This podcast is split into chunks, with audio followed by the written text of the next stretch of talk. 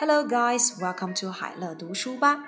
It's a hot day today. 今天的天气异常的炎热，所以呢，我们今天的 daily topic 要谈论一个凉爽的话题——中国扇子。中国呢有着悠久的扇子文化，最早的扇子出现在3000年前，由羽毛制成。如今扇子的制作材料已经变得多样化了，最常用的是纸和真丝。扇子的用途很广泛，除了能够使人凉快之外，还可以用于舞蹈、装饰等等。在中国文化里，与其说扇子是个工具，不如说它是一件艺术品。扇面上的书法、绘画和诗歌为扇子增添了艺术价值，使扇子为历代收藏家所珍爱。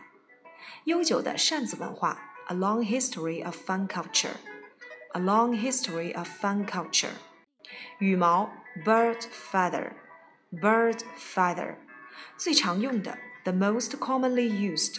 The most commonly used. 最常用的装饰 Decoration. Decoration. 装饰与其不如 Rather than. Rather than.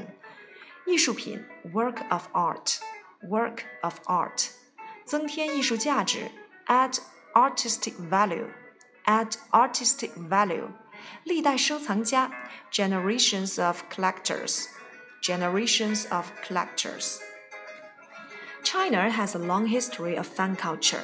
The first fan came into being 3,000 years ago and was made of bird feathers.